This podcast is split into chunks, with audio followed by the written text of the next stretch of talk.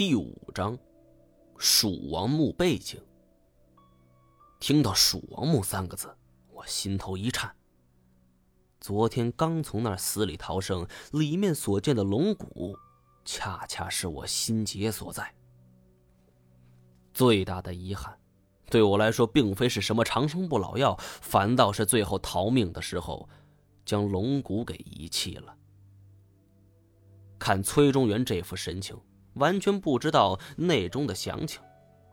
不过，他是如何知道蜀王墓的？我很是好奇。崔中原凝神看着龙骨架，目不斜视。这一带一直有个传说，当年四川有一位蜀王，喜欢收集稀奇古怪的玩意儿，其中就有两条龙。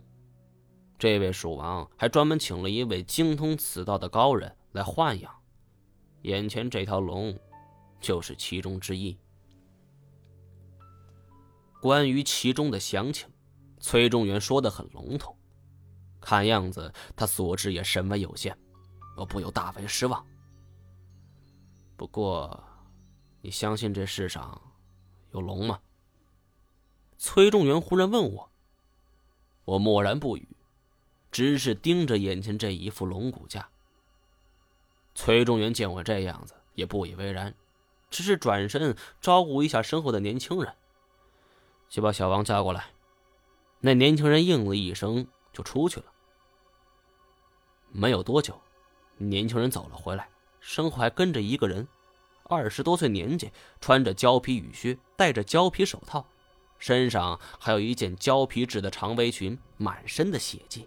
看着就是负责屠宰各种动物的屠夫，这小子嘴里还叼着烟，一见到崔中原，赶紧把烟丢到地上，一边走一边摘去手套，恭恭敬敬道：“崔总好。”崔中原点点头，对我介绍道：“这是我们车间里的小王，宰杀动物这些活物很有一套。”又转过脸去：“小王，你跟张先生说说那事儿，我告诉你。”张先生可是大行家，别打马虎眼，知道吗？小王连连点头哈腰。哎哎，呃，可不敢瞎说，不敢瞎说。看样子，这是一个非常长的故事。崔中元特意让我们几个人坐了下来，还派给人每个人一支烟。小王非常恭敬的站起来，双手接过，然后点燃打火机，替我们一一点着后，他这才点了一支，虚着眼睛道。这事说起来，就得是十多年前的事儿了。听了这第一句话，我心里的疑虑一下子涌了上来。十几年前，看这小王的模样，不过也二十多岁。十几年前，那也就几岁吧，估计还不记事儿呢。但看他这副拘谨的模样，很是忌惮崔中原，也不像说假话，因此耐着性子。就听了下去。话说是十多年前，差不多得是二十年前了。具体时间是一九九九年的六月二十二日十九点三十五分。这也是我后来查资料才知道确切时间的。小王只说是晚上七点多。湖北省武汉东湖风景区有一座魔山景区。此处密林丛杂，郁郁葱葱，但在此时，半空之中突然是云蒸霞蔚，一朵硕大的白云裹挟着浓重雾气掩过，半空之中突然形成了千米的围道，耳边只听隆隆咔咔之声，恍如半空中接连不断响起了炸雷，震耳欲聋。附近居民们纷纷出来围观。因为太过诡异，又有大片雾气笼罩，根本无法辨别雾气中有什么，谁也不敢靠近。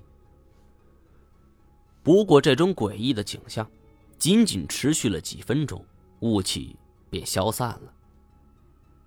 几个胆大之人自发的成立了一个小分队，上山查看。那时候，小王才几岁，孩子好奇心重，小分队里正好有他小舅。禁不住孩子哭闹，干脆带着一起上了山。当大家赶到事发现场之后，眼前的景象令所有人大吃一惊：眼前的丛林倒下了一大片。这些树木最少也得七十多年树龄了，水桶粗细。到底是一种什么力量，能够在瞬间推倒如此多的树木呢？这种力量的强大，似乎有些匪夷所思。所有人都瞠目结舌，不知该如何是好。就在这时，更有人惊呼：“有了新的发现！”这些倒下的树木中，在无形中形成了一条有规律的通道，从东湖的湖边一直延伸到魔山的山腰，环绕了半个魔山。在这条诡异的线路上，倒下的。几乎全部是生长了几十年的粗壮大树，而一些矮小纤细的小树却只是树身弯曲，并没有被折断或是连根拔起。而且这条线路的界限似乎也十分清晰，超出八米多宽的通道范围之外，树木没有任何的损伤。即便是生长在通道周围的一棵树的两个分支。也只是范围内的折断，而且断口非常整齐。